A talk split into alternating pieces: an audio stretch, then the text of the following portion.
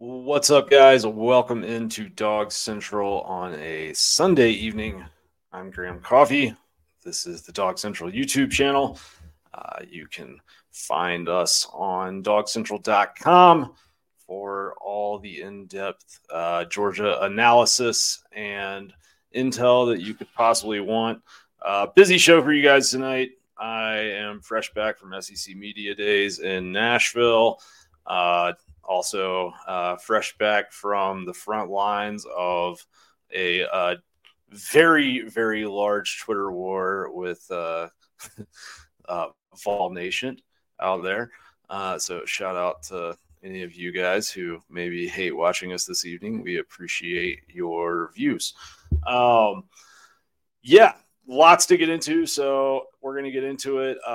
First and foremost, I want to talk about SEC Media Days from the Georgia perspective, right? So it's kind of an interesting build-up to Kirby Smart coming into Nashville on Tuesday. I think a lot of people were curious to see, what kind of questions was he going to get? That was a lot of discussion sort of around the building at the Grand Hyatt and night before went out with some media folks, and kind of everyone was sort of speculating, lots of offseason headlines that have maybe not been the friendliest for Georgia. And so, how many questions was he going to get asked in his main stage appearance or just throughout the day? Kirby and Georgia, basically, when the schools come to SEC Media Days, they kind of have the option to – everyone has to appear on the main stage, but they have the option to appear on whatever radio shows they do or don't want to go on. The radio shows kind of set that up with Claude Felton, Georgia's sports information director. Georgia had a very busy day. They did not duck seeing anybody. They went and talked and interviewed with lots of folks that they didn't necessarily have to. I was just very struck by the fact that Kirby Smart is really good at this. And I've made the argument in the past that Kirby Smart understands better than most how we consume college football today, how the modern the modern kind of media cycle works with this sport, and the way that Twitter works, and the way that recruiting momentum is, so fickle in terms of, hey, you might have a big run of prospects committing, and then all of a sudden, some guy flips out of your class to Ohio State or Alabama or Florida or wherever it might be, and everyone on the internet's this program owns that program. And that's not how the real world works. That's not how college football actually works, but that is how a lot of people consume the sport right now. So it'd be silly to act like that's not what's happening. And I think just in life in general, when I was writing my notes from SEC Media Days, one thing that I wrote down looking back was that Kirby Smart kind of practiced the law of attraction at Media Days, in the sense of whatever you put out is going to be reflected back to you. And he strolled into Nashville he didn't have anything to hide. And that's because he didn't have anything to hide. Georgia doesn't have anything to hide, especially – now knowing what we know about the AJC's reporting and the problems with that, Georgia came in they haven't been, getting hammered on national podcasts for the last 6 months. They rolled in all is well. And, Kirby didn't, I don't think he skirted responsibility.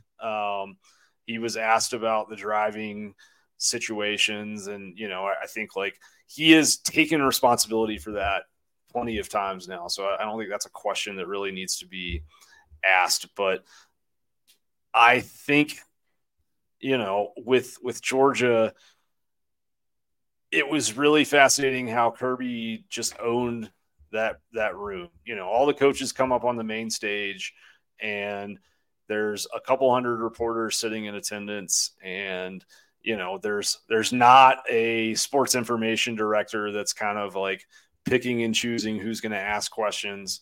You know, anyone basically can ask a question at SEC Media Days. There's a lot of people that can ask questions, and I think for some coaches that can be kind of nerve-wracking, especially if they've had some recent bad headlines. But Kirby rolled in there and just seemed so relaxed and used the podium to get his message across to his team better than I think any coach that we saw all week. And, you know, I ended up writing an article that I guess some maybe find somewhat controversial, although if you actually read it, it's not. And I talked about how Kirby Smart has basically taken the Nick Saban process message, and he's found a way to keep it fresh. He has found a way to talk about doing the little things, focusing on, you know, this practice period right now, today, in, you know, in March or April or in late July and August in fall camp, and not worrying about trying to go 15-0 again and three-peating. And the way that, you know, Georgia went on to a 6-week study as a team of the New Zealand All Blacks and really looked into organizations with sustained success. And I think what was kind of jarring for me is that Nick Saban is undoubtedly the most accomplished college football coach of all time. He's done this for a very, very long time.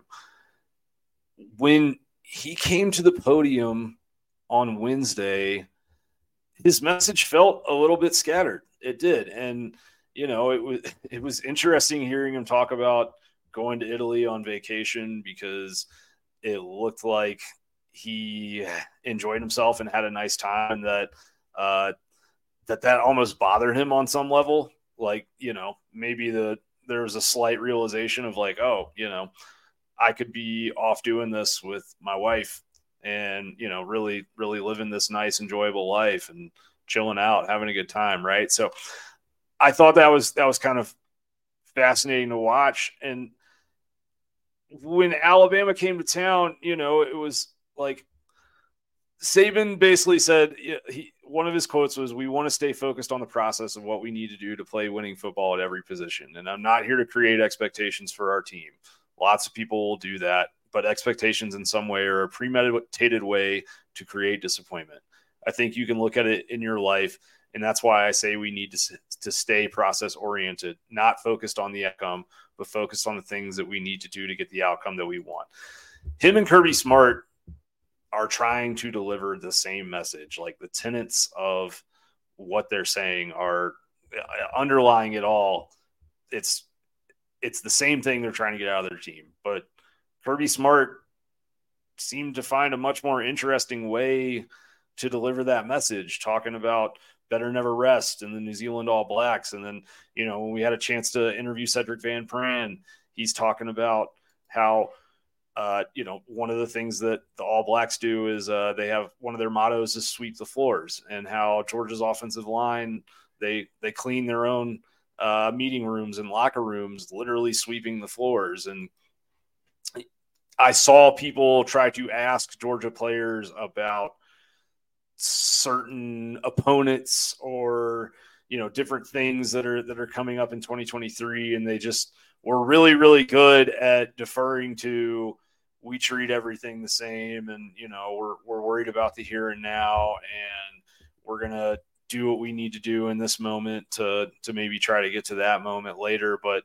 just not setting any sort of, you know, trap for themselves or putting any of that kind of reverse rat poison out there where another team is going to look at it and find a way to get motivated. And what that reminded me a lot of, it was like, you know, Alabama circa mid 2010s. Right. And then Alabama comes to town and, you know, Nick Saban gets on the podium and he says what he always says about being a process oriented group, but you look at what's going on at Alabama over the last, 12 months, right? Like, Will Anderson admits that their defense was in a place of anxiety prior to the Tennessee game. Like, that is so far on the opposite end of spectrum of being focused on, process oriented and not worried about outcomes, that it was jarring to hear from an Alabama football player.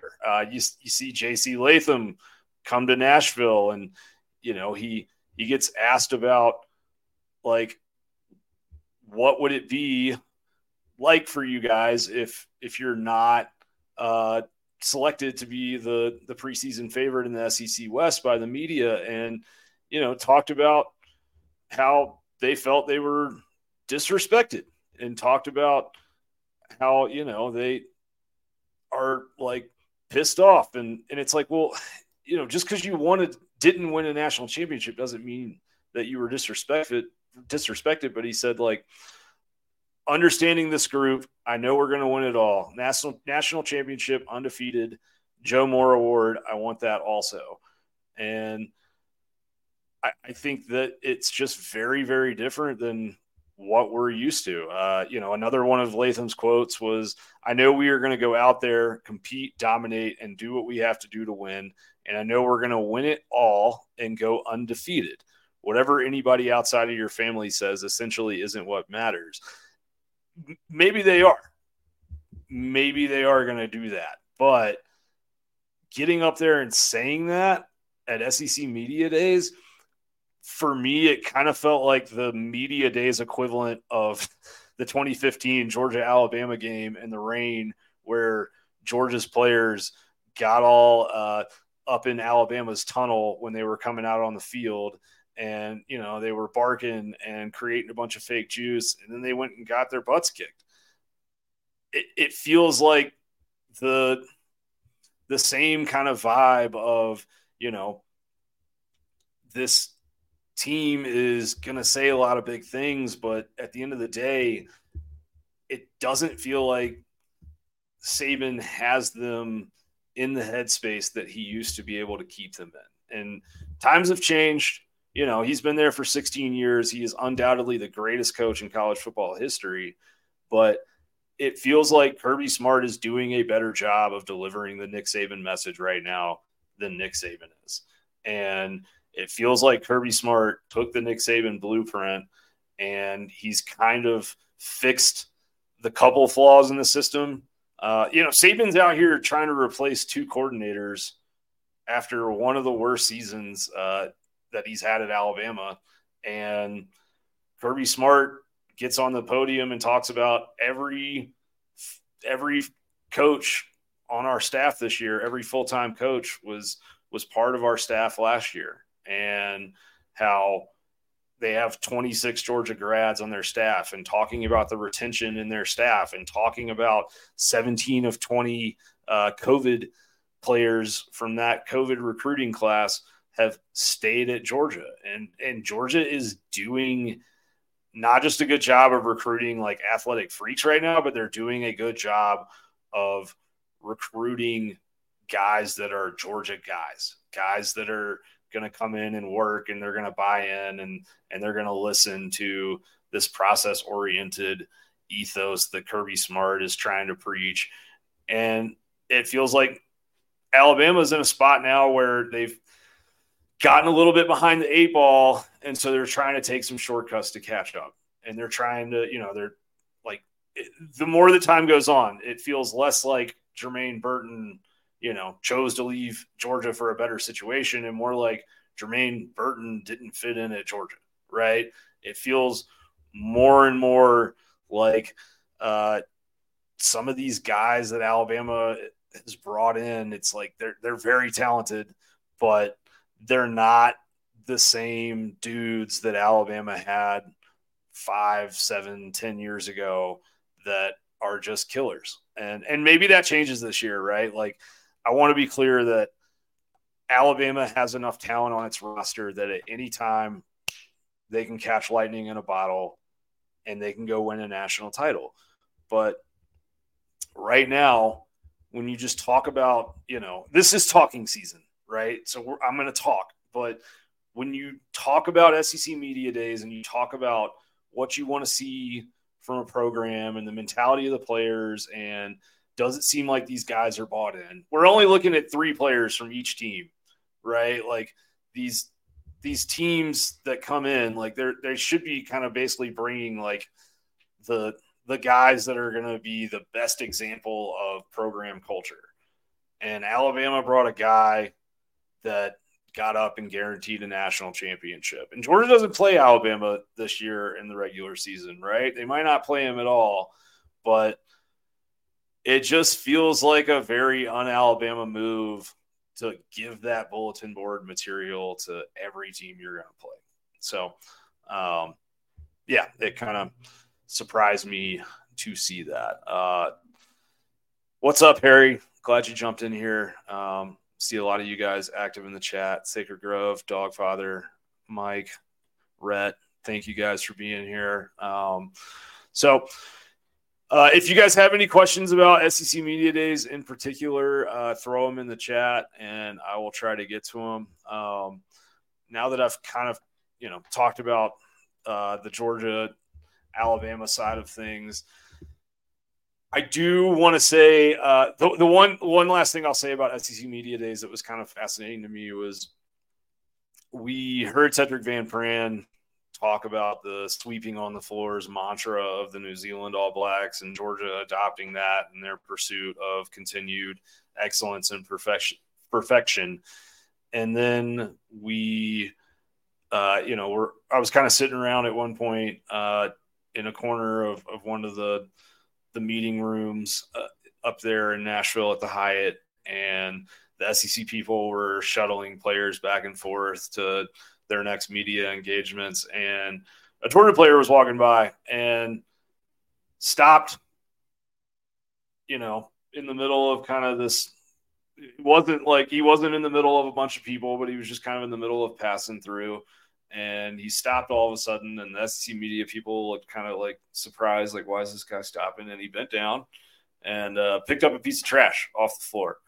And it was kind of interesting to see a Georgia player literally sweeping the floors after we had, had just kind of heard Van Pran talking about it. To me, it was like a good real life example of this message is landing. So, we'll see, right? Like, it doesn't mean Georgia's, it doesn't mean anything really, but it is maybe somewhat informative of just kind of where the headspace is, right?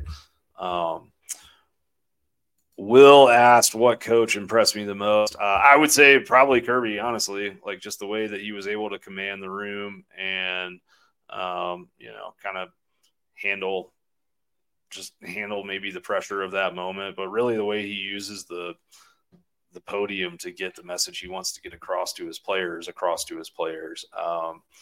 Aside from that, from an impressive standpoint, it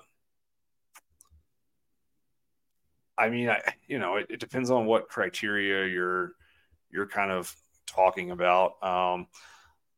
I did kind of like, Sam Pittman's fun. He's enjoyable. I don't know if impressive is maybe like the best adjective for it, but I thought that he does a good job of keeping people engaged. And, I think he does a good job of representing that school and that program well.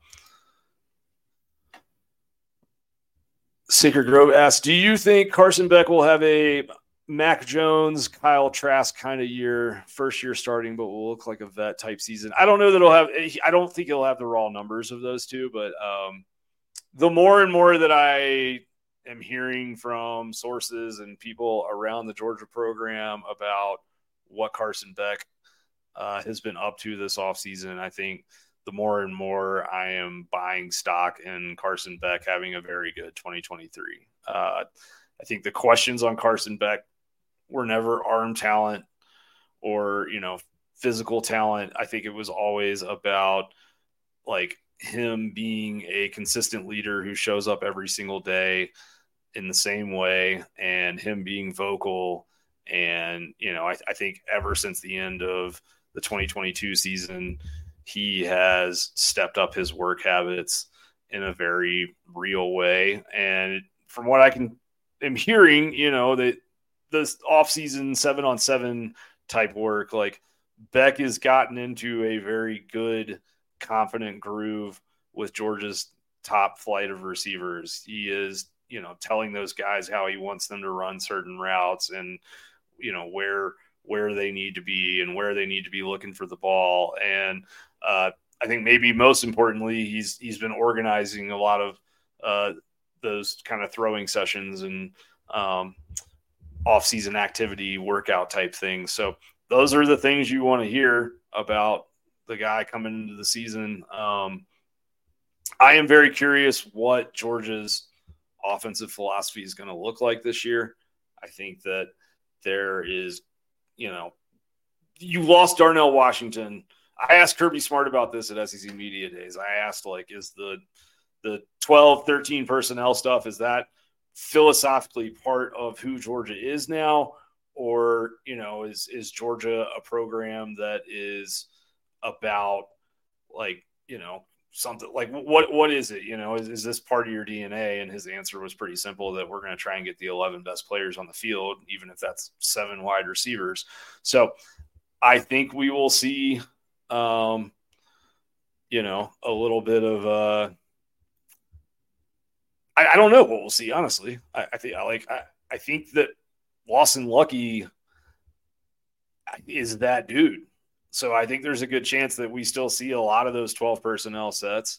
But I also have talked to people who feel better about Georgia's group of outside receivers than they have at maybe any point in time in Kirby Smart's tenure in Athens. So I think there is a chance that we see a good number of, you know, kind of plays where maybe you just have Bowers on the field and there's more wide receivers. I don't think Georgia's trying to get too spread out because physicality is part of their plan. It's part of their DNA. It's part of who they want to be. But I do think there is a chance that Carson Beck has a very big season, is very accurate, but that he's almost too good to put up huge numbers because Georgia's just going to blow out a lot of teams on their schedule, and he's not going to play very many fourth quarters or even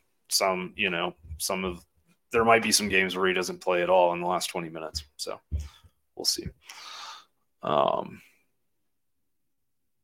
Dylan Bell play any of this? Yeah, Dylan Bell is going to play a lot this year. Dylan Bell is going to push for starter level snaps at the X receiver spot. I agree with this take from Harry. I think Kirby uses the games versus lesser foes to experiment and see just what this team is best at executing. Yeah, he absolutely does. There's been a lot of games over the last 2 years where Georgia is not necessarily always trying to call the very best play they can call in that moment. Part of that is, you know, you want to save some of your red zone plays and things like that for better teams further down the road in the season. But there's also games where I think Georgia comes in and says specifically, like, we want to work on, you know, physically running the ball today, even if there are 8 men in the box. So I think you see that a lot. Yeah. All right. So we're going to get to this. Green Soldier says Coffee has Tennessee fans in a frenzy, and it's hilarious. That is correct. If you follow me on Twitter, you've probably seen, like, I've been in the trenches with the Tennessee fans, and all of this started because I made a comment on Tennessee's recruiting that I stand by, which was that, you know, I think Tennessee's up to the number 7 or 8 class in the 2024 cycle at this point. And I made a comment that I'll start really, you know, paying attention to Tennessee's recruiting or kind of giving them kudos for that recruiting when I see them start to sign some elite line of scrimmage prospects. Very good skill players are a dime a dozen in this world. And I think that, you know, Tennessee, the issues with Tennessee have nothing to do with getting wide receivers open. Mike Matthews, very good player, five-star player. Not arguing with his eval, but Mike Matthews looks like a lot of dudes that Tennessee either, you know, has already had on their roster over the past season or two with Heupel, or already has on their roster right now. He's big, he's long, and he runs fast in straight lines. Okay. You look at Tennessee's 2024 recruiting class, they've got 18 commits. If I get down to the 7th or 8th highest ranked player in the class, I see the first offensive lineman, Max Anderson, offensive tackle, number 218 national prospect, 12th ranked offensive tackle, 40th ranked player in the state of Texas. Pretty nice player. Yeah. Like I think that's pretty good. And then they've got an inside offensive lineman named William Satterwhite, who is not ranked nationally at all. They got some linebackers, Spillman kid, who I think they were very excited about pulling from Ohio State. He is a four-star recruit, not nationally ranked, 28th linebacker in the cycle. And then I get all the way down here to a three-star named Kellen Lindstrom from Springfield, Missouri, before I find the first defensive lineman in the class, or the highest-ranked defensive lineman in the class is what I should say. Then they got another guy named Carson Gentle, who is the 103rd-ranked defensive lineman in the 2024 cycle from the Macaulay School in Chattanooga. And then they got another offensive tackle named Jesse Perry from Murfreesboro, Tennessee, Middle Tennessee Christian School. 6'5", 278, 126th offensive tackle in the class. So do I think that this recruiting class does anything to change Tennessee's like outlook as a program? No, not as it currently sits. Even if they sign, and they're not going to, but even if they went and signed Ryan Wingo and Jeremiah Smith, and, you know, if they signed a trio of five-star wide receivers, it wouldn't change my opinion of Tennessee football. And that upsets people. And I'll tell you why I feel that way. I feel that way because the issues with Tennessee have nothing to do with getting guys open. Okay. And since I started sharing takes on this, I have had numerous, none of them, I want to be clear that none of them work for Georgia, but I've had numerous player personnel folks from across college football jump into my DMs to tell me that I, you know, that they at least agree with my take on this. And my take on this is that Tennessee's system that they're running under Heupel has a built-in ceiling to it. Okay. You cannot do what they are doing with the tempo that they are trying to do it at and beat the top of the top. I know they beat Alabama last year. Alabama last year wasn't a very good football team, first of all. Second of all, you know, they took like 17 penalties and I think a +3 or +2 turnover margin for Tennessee to do it. And they did it on a last-second field goal. And the same guy on Alabama's defense gave up 5 touchdown passes. Okay? So I think that, you know, that is something that is worth pointing out in this conversation. Like, I'll put it this way. I will be so bold as to say that Tennessee running the Heupel system cannot win a national title. And the reason why is because that system is built to basically bridge talent gaps. Heupel came into a program with 30-something% blue chips. They're still not a blue chip ratio program right now. There's 16 that have more than 50% blue chip players on their roster. Tennessee is not one of them.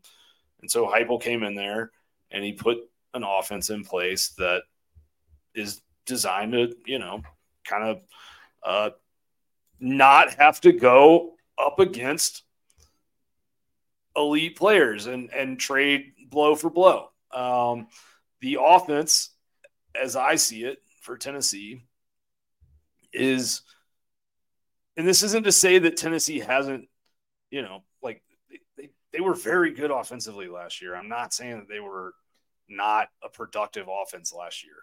What I am saying is that their offense is predicated on running a bunch of rules.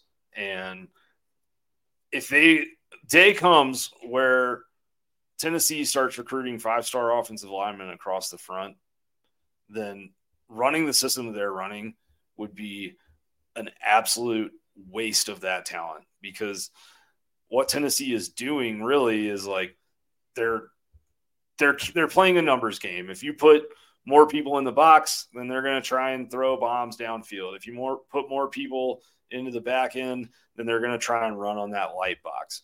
And as you saw with Georgia last year, the best teams with elite studs on the defensive line, they can defend Tennessee's run game with five offensive linemen.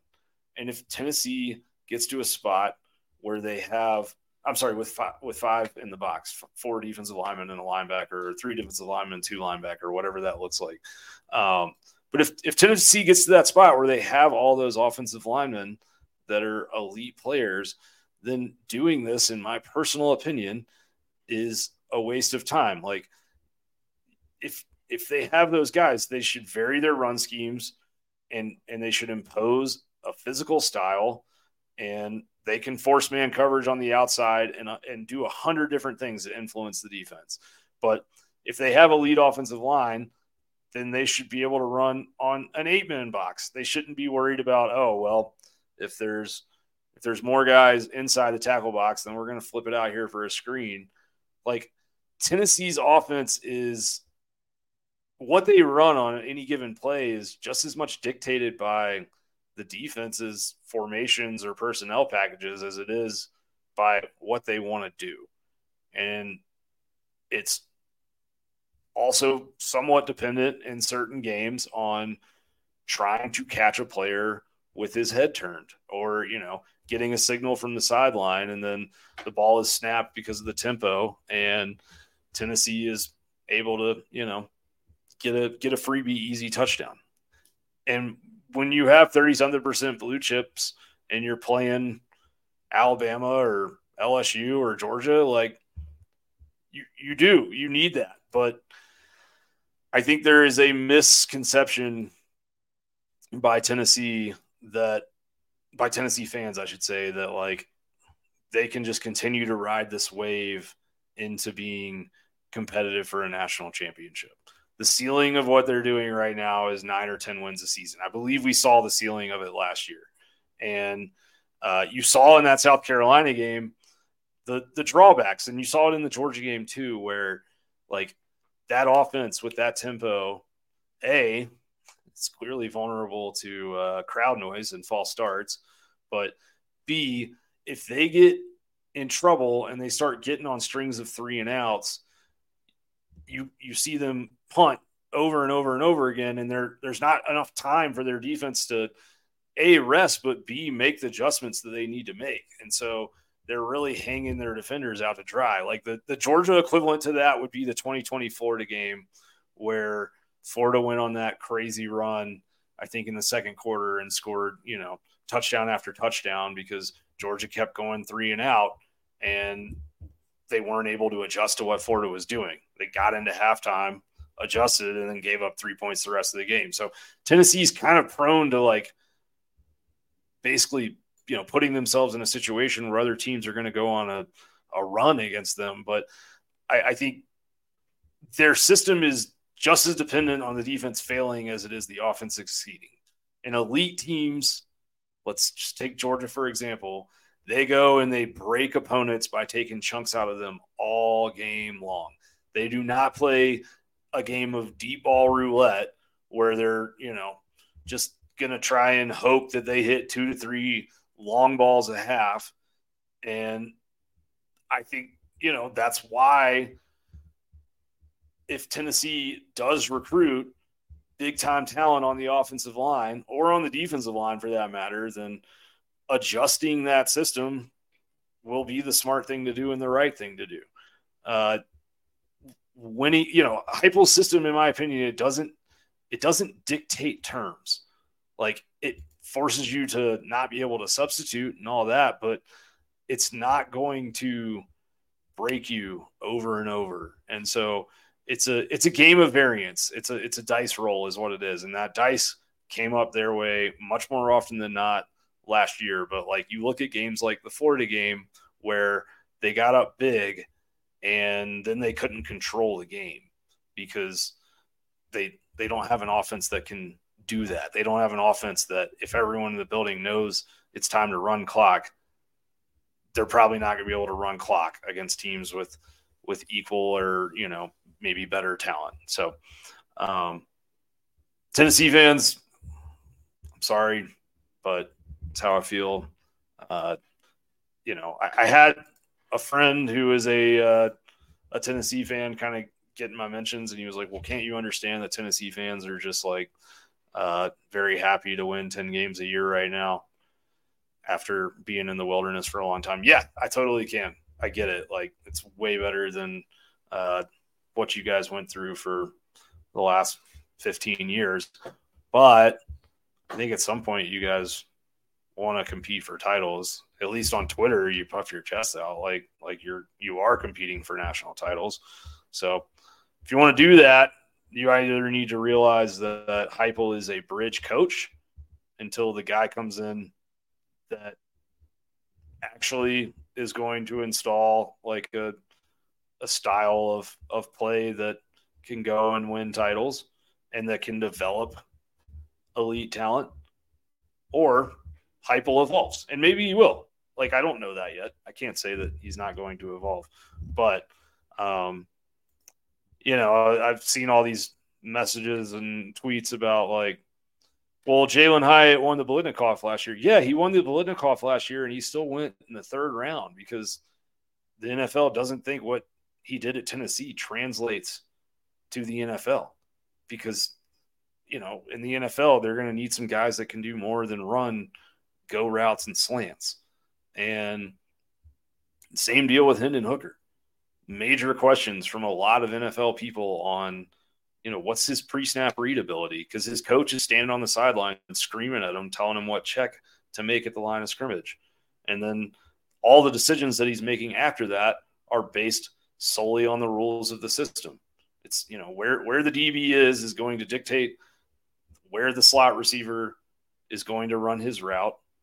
Georgia jammed that they played inside leverage on Tennessee slots, forced them outside. Hooker wasn't able to deal with that. Tennessee wasn't able to deal with that. But like, selling big time recruits on this offense is going to get harder year after year after they, you know, they see guys come in and put up giant numbers and they're still mid-round draft picks. Even though Jalen Hyatt is huge and lanky and long and ran a freaking 4.40, he went in the third round because nobody knows if he can really play receiver in a pro-style offense that requires, you know, a larger route tree and varied skills. So, like, yeah, you guys are – Tennessee is going to sign some good receivers because receivers like to put up stats. But I'm very interested to see how the thing goes with Nico, because I think he's an incredible talent and could be a transcendent level player. I also am curious if, you know, he goes and has 2 to 3 – exceptional seasons and then lands, you know, in a similar spot draft wise to Hooker, because he's not really reading defenses. He's looking at, you know, one half of the field and then hoping if those guys are covered, there's going to be a running lane that comes open in the A gaps that he can take off straight on. So we'll see what happens. All right. Moving on, I got a bunch of questions from you guys.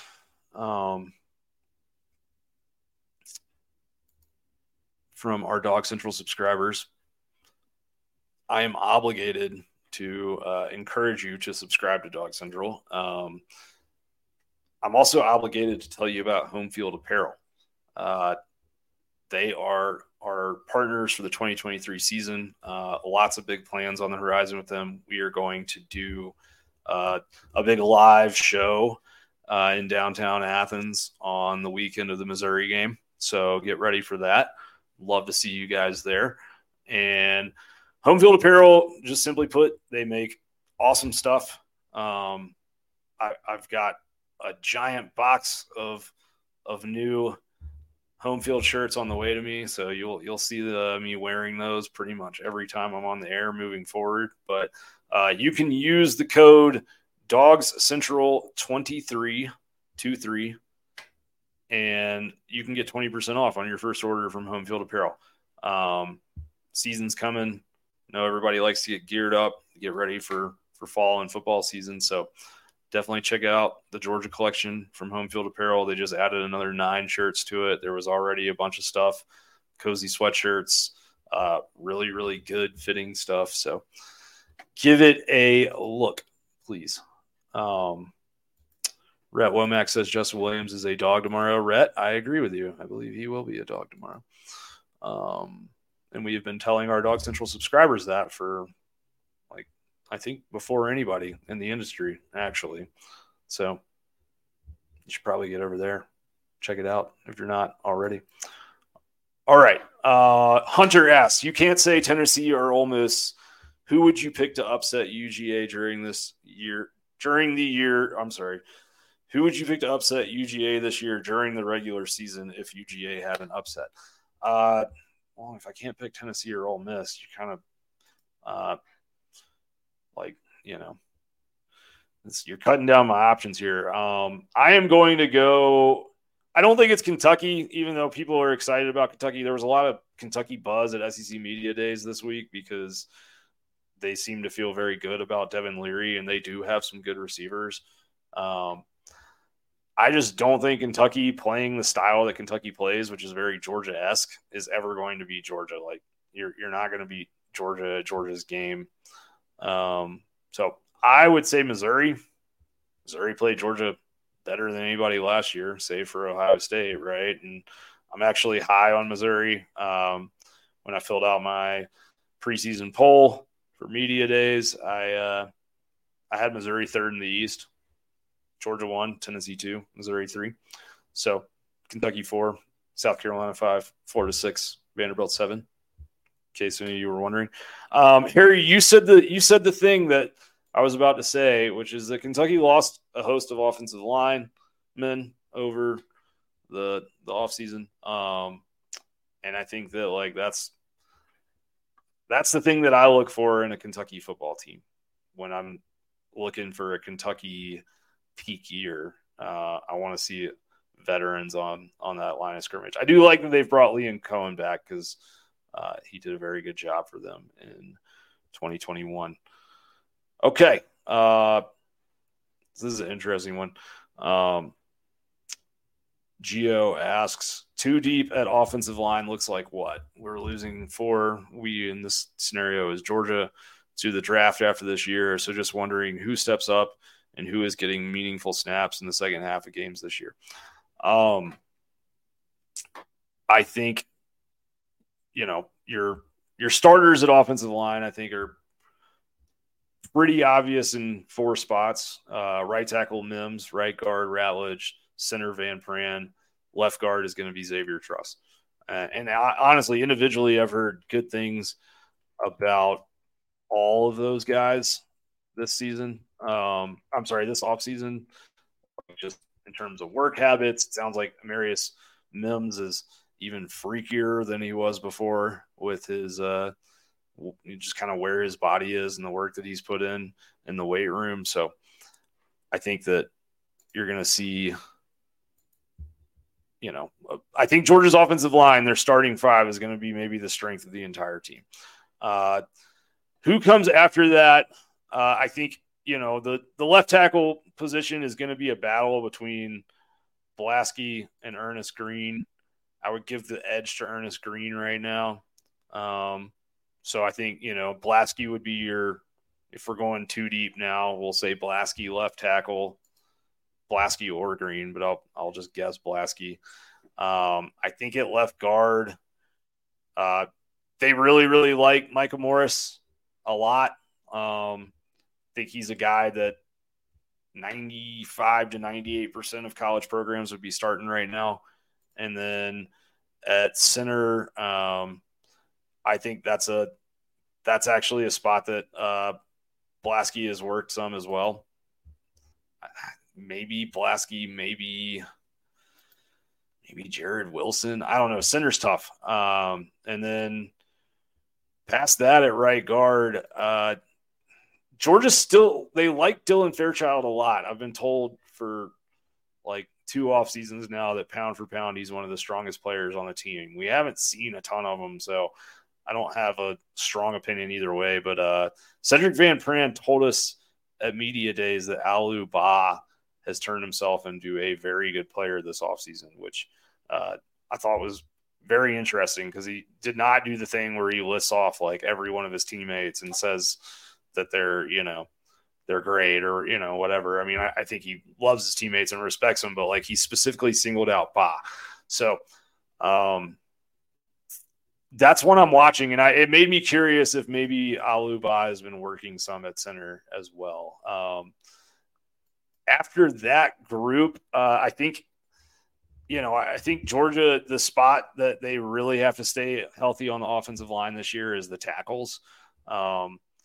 I think Blasky, Green, Mims is 3 guys that they obviously would feel comfortable playing. But after that, I'm not sure if they would feel super great about throwing the rest out there. And I would say, you know, Monroe Freeling, true freshman, former 5-star, might be the guy that would be next in line there. Opalite Gadog says, I don't know who else you interviewed, but did anyone from another program particularly impress you? This is talking about SEC Media Days.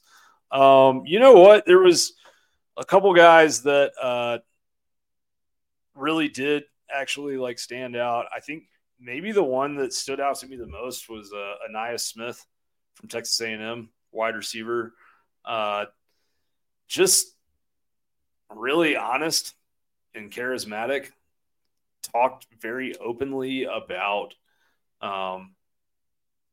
what's gone wrong for them and, you know, was asked basically kind of, you guys have all this talent. Why hasn't it come together? And the answer that he gave was, you know, COVID happened and then like this new NIL thing happened. And then all these kids were coming into the program and them and their families, all they were worried about was getting NIL money. And we had kids that weren't going to class. We had, you know, just basically like widespread culture issues that took them time to work through and deal with. And so I was pretty shocked at him saying that and just kind of saying like, you know, we had all these guys come in that really didn't cut it. And didn't do the things that they were supposed to do and didn't take directions and weren't coachable. And we feel like we've weeded those guys out. I don't know if they have or not, but if he's right, I think that bodes very well for Texas A&M in 2023. And I did put them second on my preseason ballot in the SEC West. So, yeah, I mean, I think Bobby Petrino is –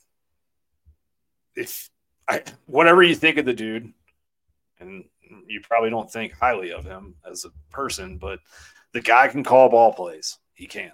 And so I think A&M is going to have something this year because the talent they have up front is second to only Georgia in the SEC right now.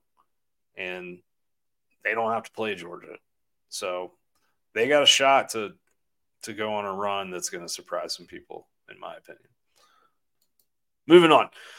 I've recently heard Tate Ratledge on his podcast and Cedric Van Pran at Media Days hype up Chaz Chambliss and specifically how hard he is to block. Is he poised for a breakout year? This is from our friend June Recruiting Fearmonger. Still the best username on the Dog Central forum. If one of you, I challenge any or all of you to come up with a better one. I think Chambliss has always been a very good pass rusher. That goes back to like 2 years ago on the 2021 G-Day. He really stood out to me for some of his rushes. Thought he looked very, very good. I also still have questions about his run defense ability. I think it's also fair to say he was not healthy at times last year, and I'm sure that affected his play. But I think he's a bigger leader than people realize. I think he's probably a better player than a lot of people realize.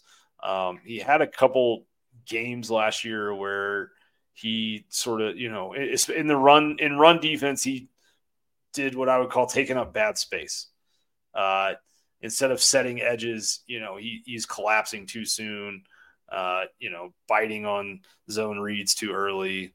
And then there were times where he played things very, very well. So like any player, the more he plays, you know, there's going to be an acceleration to the growth curve. So I think he could be poised for a big season. I can tell you he is one of – actually, I'll say this like not one of – I think he is the biggest leader that Georgia has in their outside linebacker / edge room. And those young guys really, really rely on him to help them understand the scheme and the work habits. And with the talent that Georgia has in that room, just signing, you know, 2 5-stars and a very highly ranked 4-star in terms of edge prospects over the, well, 3 5-stars in the last 2 years at edge, right? With Marvin Jones Jr., Damon Wilson, and Samuel M'Pemba. And I think Jones and Wilson are probably going to see significant snaps this year. So I think he's a very important player to the program. And I think he's a guy that they trust to be out there and, you know, might be your starter in that spot on opening day. What are the question marks that you see position group-wise going into the season? Some say quarterback, some say running back. What does Graham see? Great question. Look, it's all relative with Georgia, right? Like the preseason All-SEC team came out, and they had over half of the first-team defenders. And, you know, the SIDs have to put the school – like they have to – basically nominate players on their team for you to be able to vote on them in all SEC voting. So like Ra-Ra Thomas and Dominic Lovett were not on the all SEC preseason ballots. Maybe because they transferred, whatever, but like point being there's talented players at every position. The big question, and this really is going to tie into the next question that I'm putting up here, which is about losing Jalen Carter. That's the question. Like that's the question that people who cover nationally, cover college football, you know, for other outlets or, you know, cover other teams. Like that's the question that they want to talk about last week was, how do you feel about Georgia's defensive line? I think Georgia's defensive line is better than people probably give it credit for. You know, I think that they were strong team last year. Like I expect them to, you know, I think Carter took up so much attention, right? That I get like why you have to ask. And they don't have a Jalen Carter on the roster right now. Nobody does. Okay. But I think like there's a lot better players left in that interior D-line room than people realize. And Nazir Stackhouse should obviously be getting shout-outs in that realm, but, like, Warren Brinson is still a very, very talented player who, you know, has been kind of that traditional three tech, more pass rushing defensive tackle. But like, you sort of started to see him put it all together at times last year. And I think he can be a guy that can two gap and, you know, get in there and play the run well. The one that I think I'm most high on in terms of like, if this guy hits, his ceiling is way up here, probably first round talent, would be Tyron Ingram-Dawkins. Like, he was a 5-star for a reason. And I think there were times last year in fall camp and early last season where like they couldn't quite get him where they wanted him to be from a just like a habit standpoint and a consistency standpoint. And it sounds like he's there now. And talent-wise, like, he has the speed to speed rush Broderick Jones off the edge and win. We've seen him do that. And he also has the ability to jump gaps on the inside, and he has the size to two-gap. Like, he has the ability to do a lot of the things that Jalen Carter did for Georgia last year.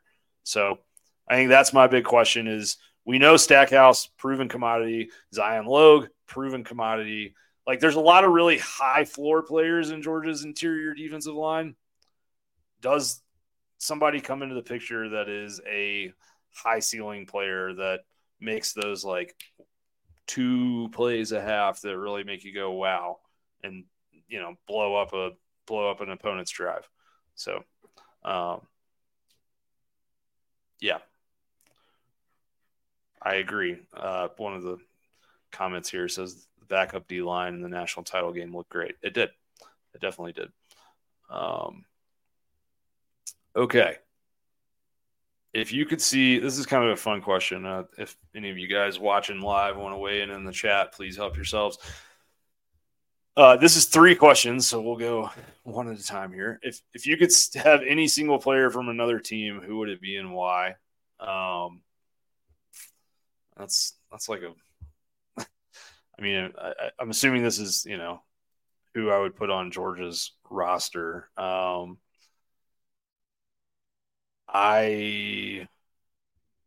trying to think. I think if I'm staying honest to the conversation that we just had, then, you know, it would be someone in the interior line, right? Like, I think that's maybe where they've got the most questions, but I don't know that there's really anybody else in college football that's like that transcendent defensive line player. Like I said earlier, there's not a Jalen Carter on this team. So, or I'm sorry, there's not a Jalen Carter in college football anywhere. Maybe like a really good receiving running back. I think that's one of the questions that Georgia has this year is like one of the things that Georgia does that nobody else really does at the same level is the way that they block on the perimeter. And with Kenny McIntosh last year, they were able to take advantage of what they were already doing because they could just flip the ball out to him anytime an inside linebacker didn't follow him or was a step slow following him, and he could make them pay for, you know, a 12 to 16 yard chunk at any point in time. So I guess, you know, I would pose the question to the chat, maybe who is the best receiving running back right now? Corey Williams says Quinshon Judkins. That's a good one. Yeah, like that. I mean, he's a stud. There's no question about that. Let me see which running backs had the most receiving yards last year. Well, Kenny McIntosh was second in the country with 509 receiving yards amongst all running backs. First was Evan Hull, who I think is gone, the Northwestern kid. Deuce Vaughn. I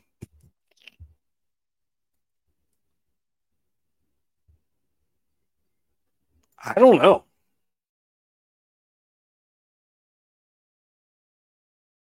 As to who I would put on Georgia's roster from another team right now, because I think Georgia's, you know, some of the conversation we were having earlier about, like, is this a Georgia guy, you know, in terms of the intangibles and the work ethic and the play-by-play type stuff. So, sorry, it's a boring answer. Do I think Mekhi Muse and Cass Jones will get used much this year? I think Muse will be used in some special teams situations as a return specialist. And, you know, I could see him getting 4 to 8 slot snaps a game with the first team offense. I think he will probably, you know, be one of those guys that puts up big numbers with the second string when Georgia's up large in some of their games.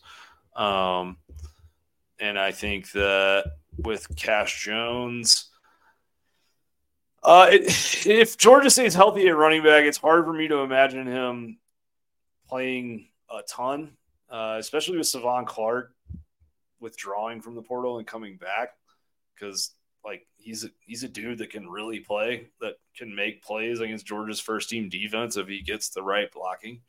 So I don't know. I mean, I was there on the sidelines down there when Cass Jones had the big touchdown against Vanderbilt last year to cap that game off. Like, I think he's a talented player. I just think if Georgia stays healthy, that with Branson and Andrew Paul, you know, I know Branson's going to be kind of limited most likely to start the season, but with Paul and Milton and Dejan, you got a really good, probably three-headed monster there. But I wouldn't be shocked, especially if he blocks well. That's how you get on the field at Georgia. Which players have a chance of getting drafted in round one for Georgia this year? I mean, Javon Bullard, Nazir Stackhouse. Let's keep going here.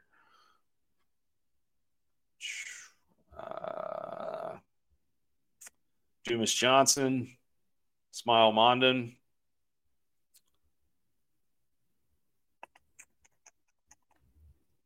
Perhaps Kamari Lassiter.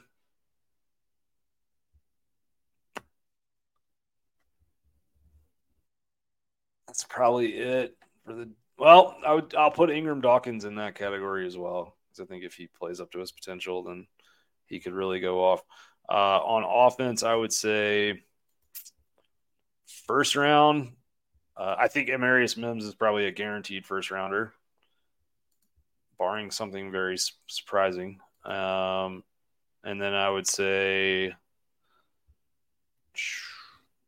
Van Pran. I don't know. Center positional value isn't very high. It's not as high in the NFL, but I think Mims and Ratledge could both be first-round guys, honestly. I think Van Pran, you know, will probably be the first center taken. I just don't know if there will, like we were saying, you know, if there will be the positional value there. Dominic Lovett has first round potential for sure. And then Brock Bowers obviously is a first rounder. And this is going to get you guys excited. Carson Beck. He does. He's got the size and the arm strength. If he puts it all on tape this year, he could definitely be a first round quarterback. All right. Let's take one from the chat real quick. Which wide receiver has the most yards this year? This is from Corey Williams. I'm going to say Dominic Lovett. That dude just, like, separates consistently all the time. If Georgia wants him to be, I think he can be a 1,000-yard receiver. I do. Like, if they're willing to play him into the second half of some games. So, yep. All right, we got two more left from the subscribers. If you could pick a team to be a beat writer for based solely on the personality of the head coach, who would it be and why? This is a fun question. I mean, I said earlier I really enjoyed Sam Pittman at Media Days. He's funny, jokes about, you know, he just doesn't take himself too seriously.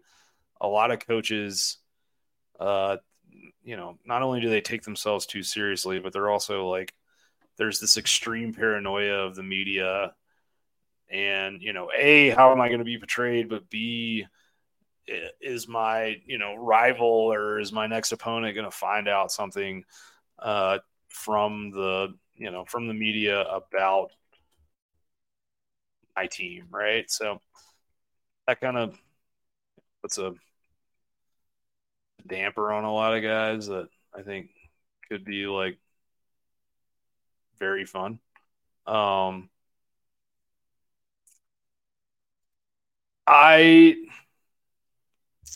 I mean, you guys know, like, I live out west, so, like, I'm very big on quality of life and geography and landscapes being part of quality of life. So, like, there's, you know, I think one program I'm very interested in that this is maybe not going to be that interesting to some of you. I'm sorry, but, like, I'm very interested in what Kenny Dillingham does at Arizona State. Everyone kind of agrees that's, like, a sleeping giant. And it's a beautiful area down there. I mean, Phoenix is a big ass city in the middle of the desert with a bunch of concrete and it's hot, but like you get, you know, 15 minutes outside of it in any direction. And there's a lot of beautiful stuff. My wife and I are actively like trying to live the snowbird style life. 'Cause she is now a remote employee as well. So, you know, I think it'd be fun to be in Arizona for a lot of the fall. It'd be pretty. I don't want to be down there when it's 120 degrees, though. I think it would also be very interesting to cover Colorado for the next couple seasons with Deion Sanders. Everyone has strong opinions about him, which, you know, usually leads to people consuming your stuff. So I think that would be fun. And, yeah, I mean, maybe if I had to pick an SEC team, I would probably have to go with Lane Kiffin. But it's a fun question. Thank you for that. What you got, Lauren? All right. This is from Sauce House Dog. What kind of sauce are you serving up, man? I want to, if you got some barbecue sauce, hit me up. I'd love to try it out and then pitch it for you. How disruptive do you think our interior D-line can be this year? Scale of 1 to 10. Lots of talk about interior D-line today. This is good.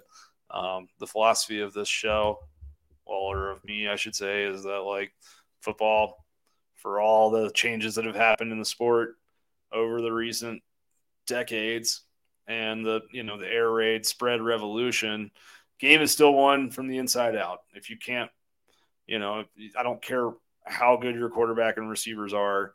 If your offensive line can't block the guys across from them, then those quarterbacks and receivers are not going to be able to do what they do. So I think like the thing to understand about Georgia is that sacks are very rarely the goal in any given play. And sometimes that, you know, I think that's a mistake. I think that was a mistake in the start of the Ohio State game. Georgia also made that mistake in the 2021 SEC championship game where they kind of set back and they didn't, you know, kind of force the issue, right? They set back in soft coverages. They didn't try to play press on the outside, and they got picked apart rushing three and giving guys like Bryce Young and CJ Stroud a lot of time. Or, you know, if they did get off the side, you know, come off the edge on one side, then they weren't keeping contained on the other edge, and Stroud or Bryce Young was rolling out and creating more time and then picking Georgia apart that way. Adjustments, right? You saw Georgia adjust into the national championship game after the SEC championship loss to Alabama in 2021 and start, you know, basically started that game out, bringing pressure, you know, bringing at least five on every third down and forcing the issue and saying, you know, maybe we get beat, like trying to bring too many guys and, you know, Alabama hits us for a slant and our defensive back misses a tackle and this guy goes 70 for a touchdown, but sure as hell aren't going to die a slow death, you know, kind of death by 1,000 paper cuts type deal. So I think you go to the 2022 Ohio State game, and after that first drive of the second half, all of a sudden Georgia started bringing the house, and it worked for them. So I mean, I think my point in saying all of that is, like, it's very rare where it feels like Georgia's interior D line is trying to create sacks. A lot of times the value in Georgia's D linemen is their ability to play two gaps at once. Stackhouse and Carter against Tennessee last year, being able to control the A gaps and the B gaps, being able to basically go off either shoulder of the guard in front of them, like that is really what Georgia is looking for. And that is disruption. I'm sorry, that is disruptive because it allows Georgia to play, you know, they don't have to bring 6 and 7 guys up near to the football to stop the run. So I think in that regard, I think Georgia's, we know Stackhouse, proven commodity. I think Georgia's going to find guys that are going to do a good job of controlling the run and controlling gaps. From a pass rush standpoint, I think that Brinson and Ingram Dawkins have a chance to be special. Like, we've seen those guys jump snaps, jump gaps, get into the backfield, create havoc plays. So I will say it's Georgia, and they're probably going to have the best defensive line in the country. And so to give them anything less than like a 8.5 out of 10 would probably feel silly, even though I did give you my caveat as to, you know, why I would kind of hesitate a little bit to call them super, super disruptive.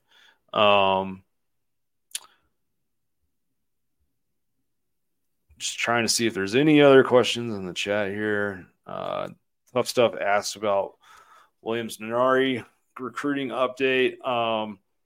I got something about that going up on the Dog Central Forum later on tonight.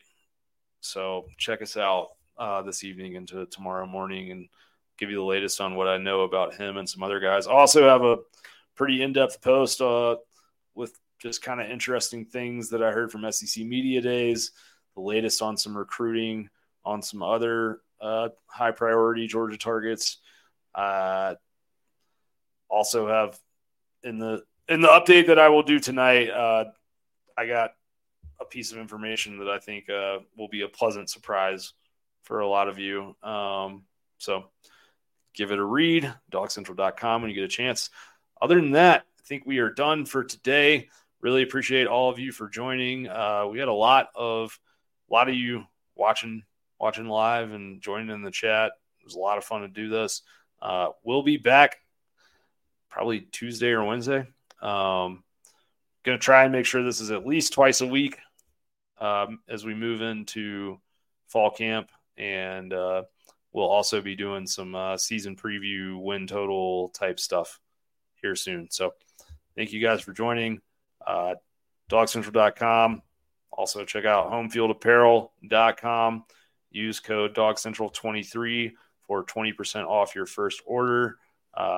Even if it's not your first order, Homefield says if you use a different email than the one you did the time before, that nobody's going to be any the wiser. So check that out. You guys have a good rest of your weekend.